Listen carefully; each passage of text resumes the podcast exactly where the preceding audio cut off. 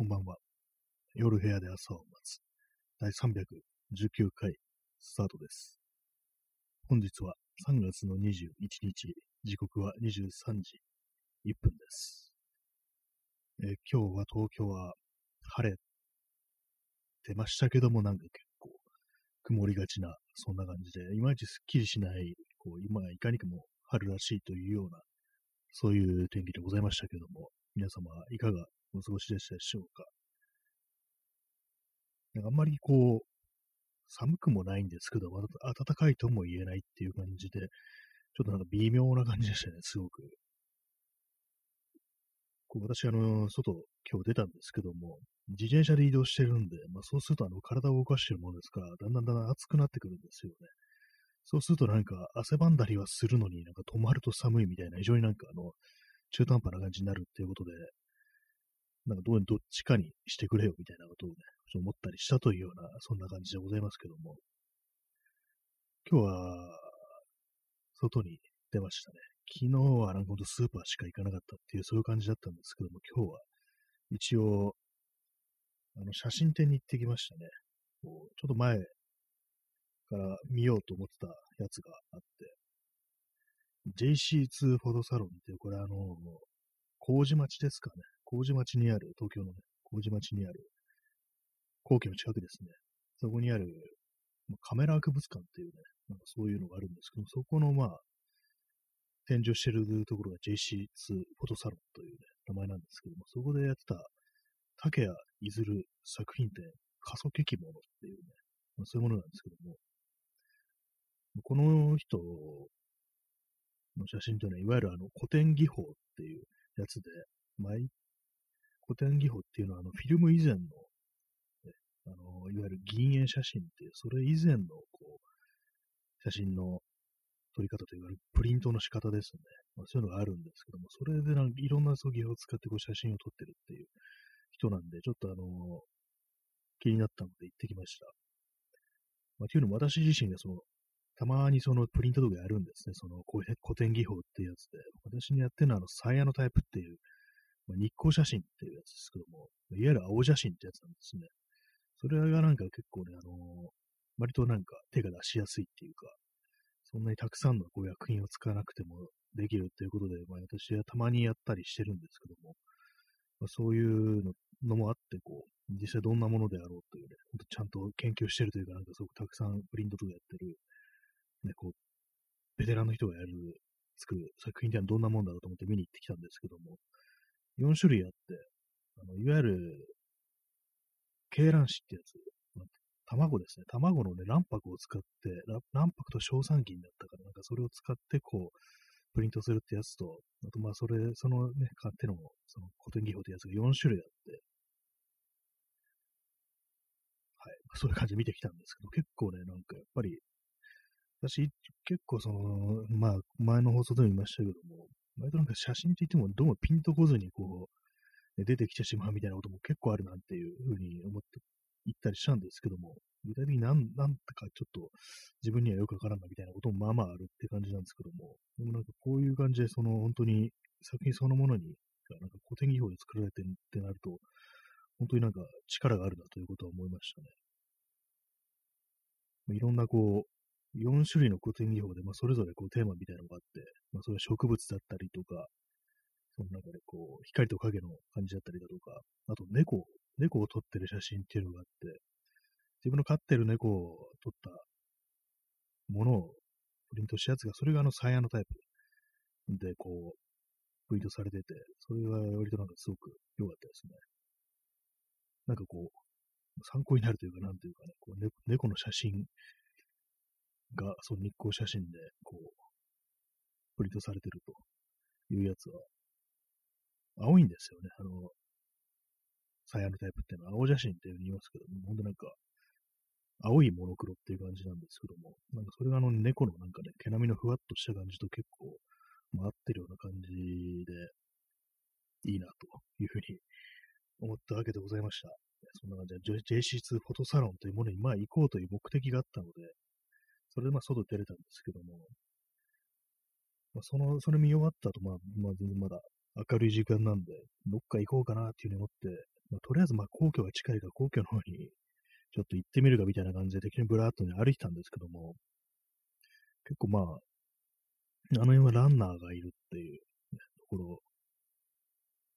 なんですけども、あれですね、あの歩道がちょっと狭いですね、あそこはなんか。やっぱりなもう少しどんどん広くしちゃう方がいいなと思うんですけど、まあ、車、車がね、車の通るところがあるかって感じですけども、あの堀を少し埋めたらどうだみたいなこと思いましたね。あの、皇居に、まあ、皇居そのものをなくせっていう話もありますけども、それもまあいいんですけども、なんか本当に歩道が狭くって、走ってる人もいるし、歩いてる人もいるし、っていう感じでなんか結構あの幅じゃなっていう感じのことは思いましたね。インスタントコーヒーを飲みます。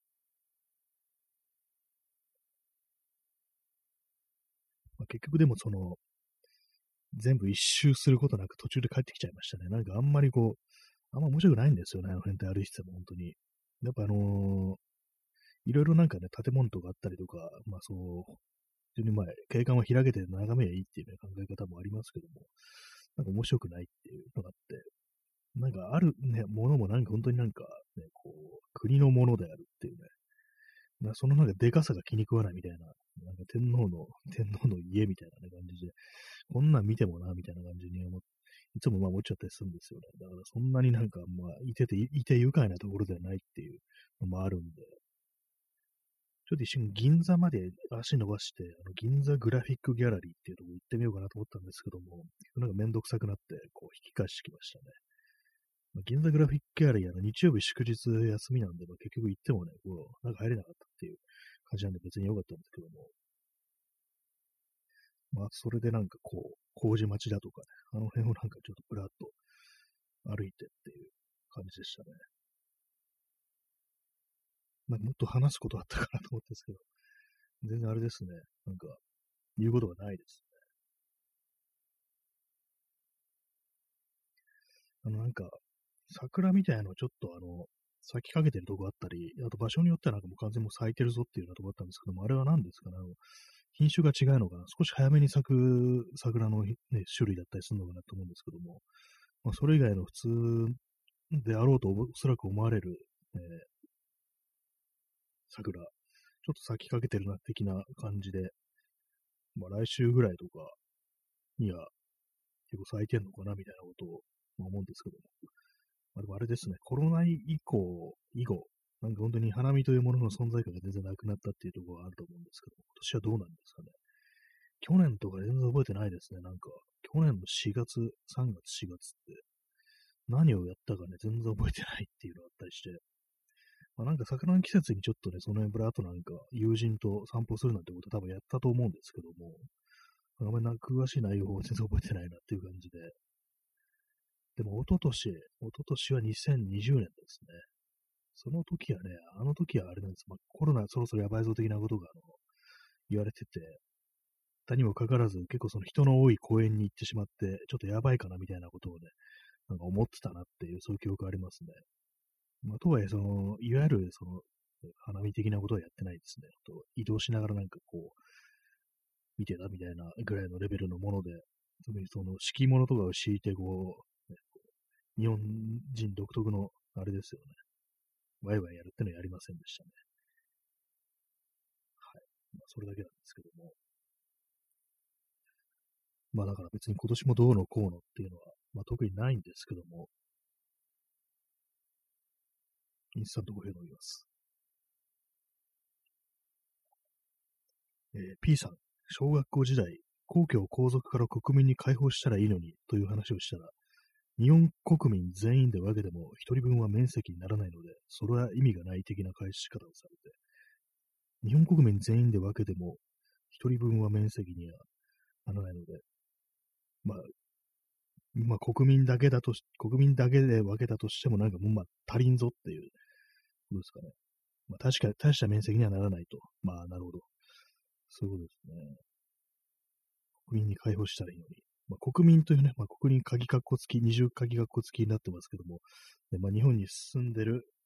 国民で言うとね、日本国籍のある人間だけみたいな、そんな感じにニュアンスになりますからね。日本に住んでるのは必ずしも日本だけではないっていう、まあ、そういうのがありますからね。まあ、確かにそうですよね。あそこがなんか全部解放されたからといって、まあ、確かね、あれにはならないですけど、本当に。まあまあね、ちょっと、かなりデカめの公園ぐらいなね、感じになります。セントラルパーク的な感じですかね、ニューヨークで言うと。まあそんなね、感じになっちゃいますね。えー、P さん、リベラルずらした反動という気分になりました。反動って、あの、伸ばしてますね。超音で。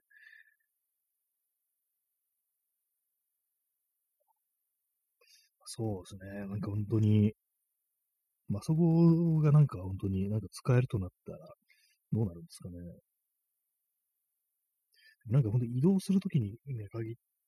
て言うとあれですね。なんかそこなんかもっとズバーンとなんか真ん中をね、こう、行けたら、もっと早く行けんのにな、みたいなこと思ったりして、やっぱ迂回する形になるのが結構気に食わないですね。まあ今日もそのね、あの、銀座の方とか行くとしたらなんかぐるっとね、こう、南側をなんか回って遠回りしていくみたいな感じで、なんかこれ直線で行ったらもっと速いぞみたいなことはまあ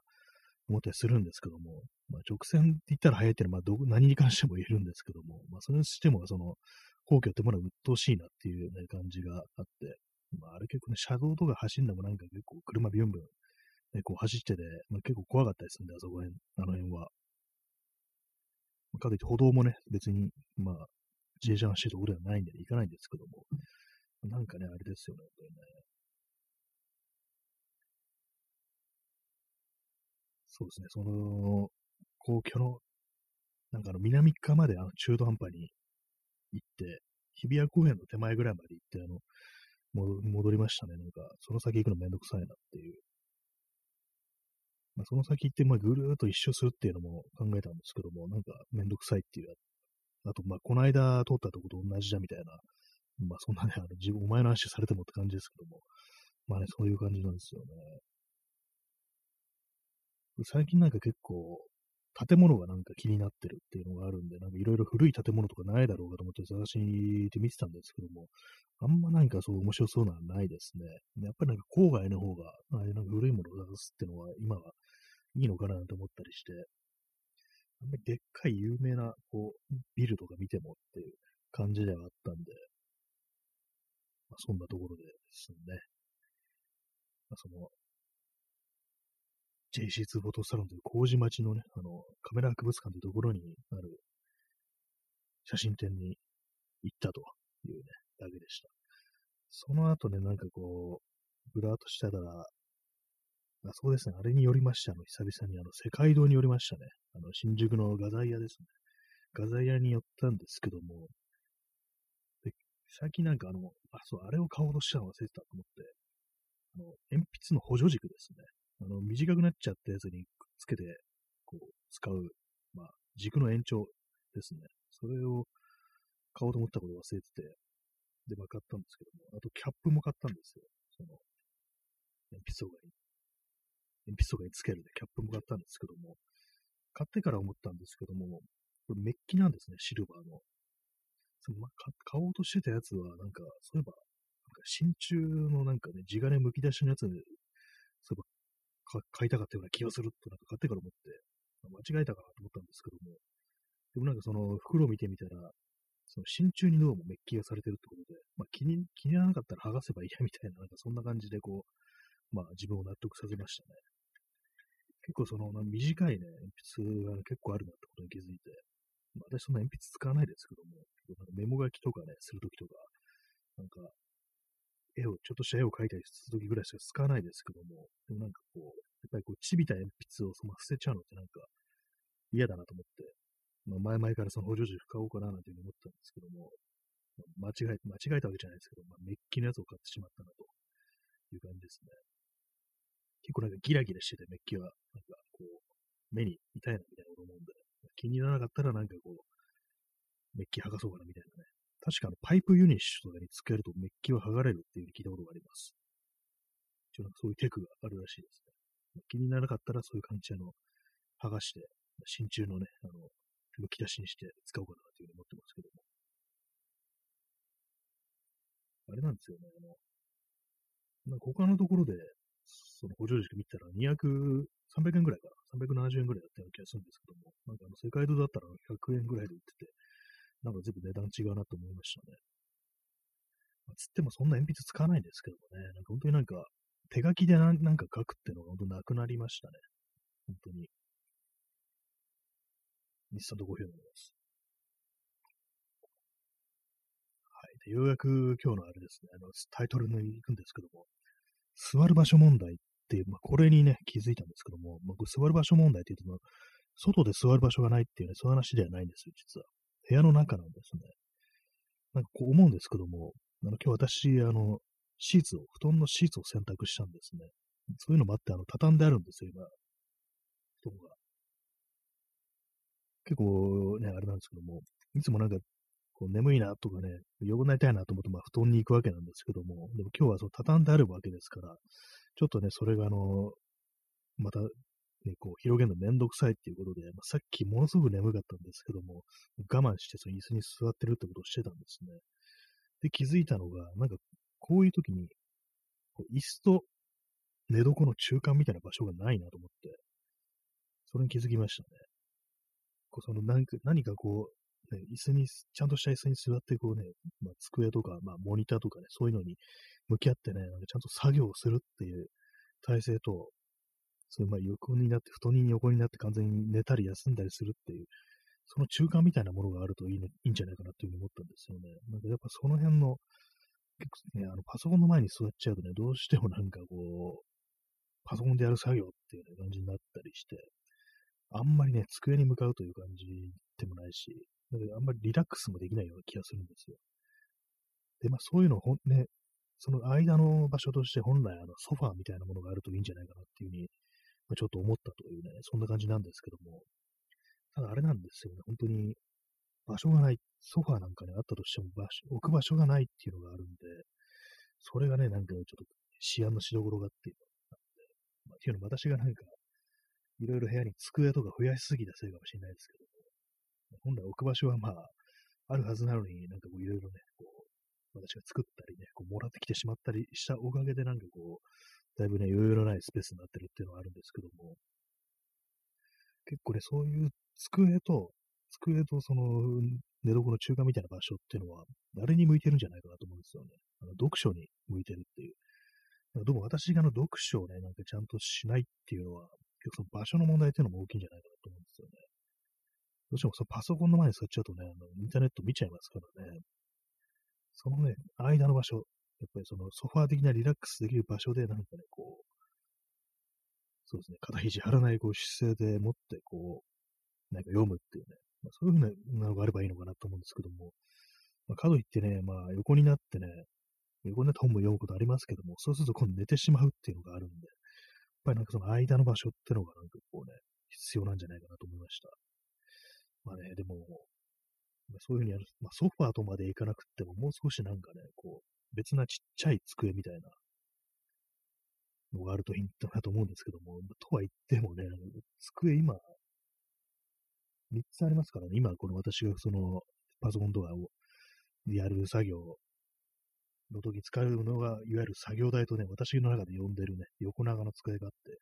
さらにあの友人がなんか昔使ってたの、学習机っていうのをもらってきて、それも置いてあり、あともう一つ自分自作したなんかこう、あれですね、いろいろこう、DIY をする用の机ってのがあって、そこにはなんかいろいろバイスだとかね、ノコギリだとか、こう、その手のものがなんか雑然とした感じでこう置いてあるっていうところなんですけども、やっぱりそういう感じで、その、やっぱ、リラックスする場所というのがあんまりないんですよね。その学習机は、なんか、完全な、なんていうんですかね、カメラ類が置いてあって、あんまこう向き合う、何かね、こう本とか読むような感じじゃない。まあ、それもね、自分のね、自分のなんか思い込みかもしれないですけども、慣れればそこでなんか本とか読むようになるのかもしれないですけども、なんかね、あんまりこう、そこで何かをするって感じじゃなくて、なんか物が雑然と置いてあるっていう感じになっちゃってますね。日産とコーヒー飲みます。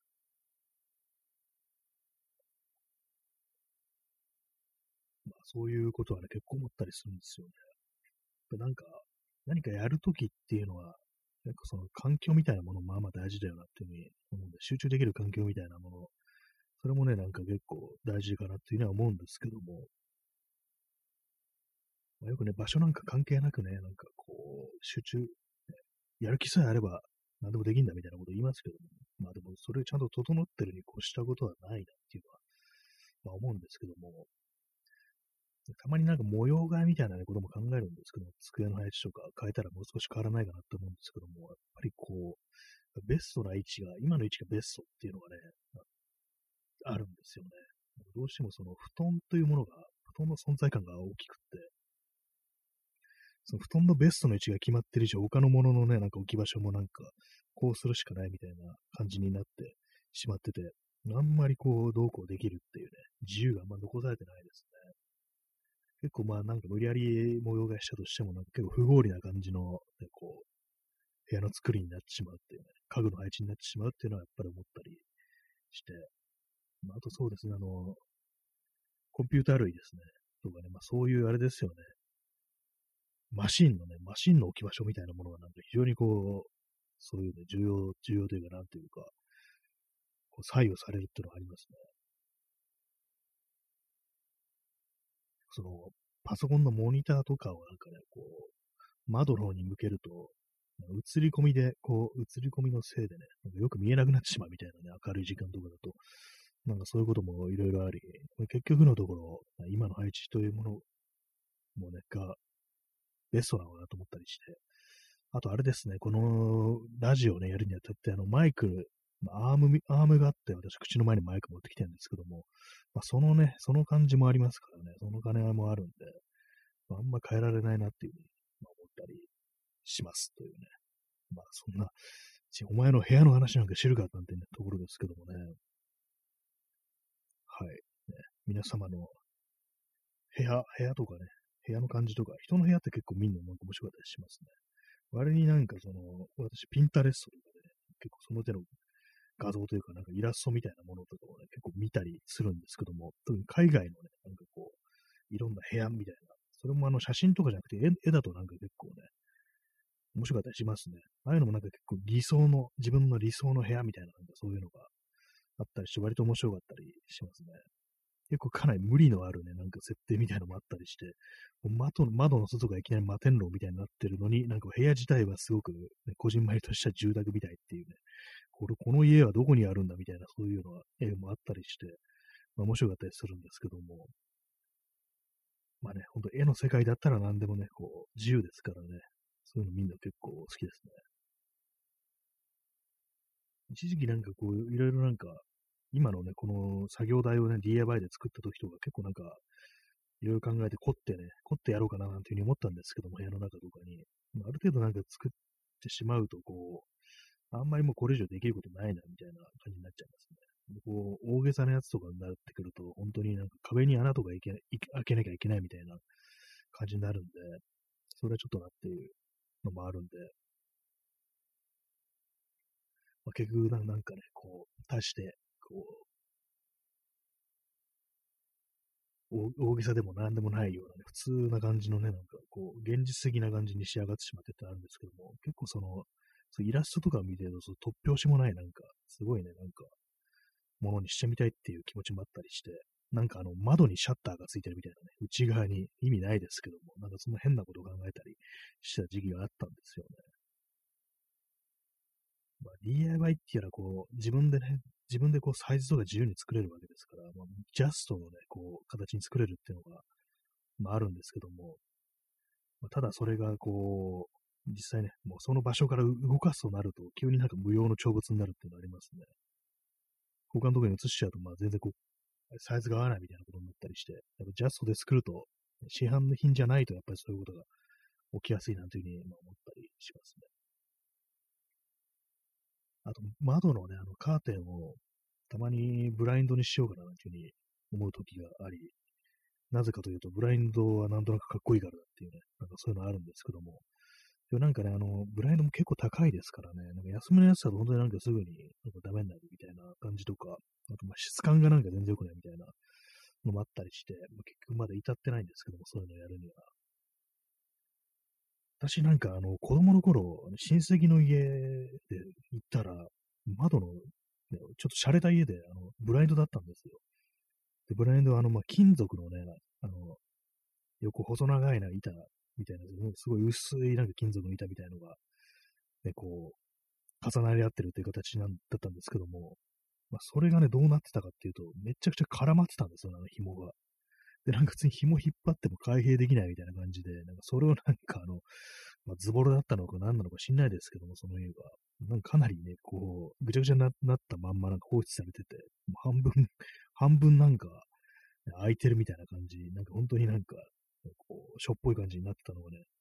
すごい強烈に印象に残ってますね。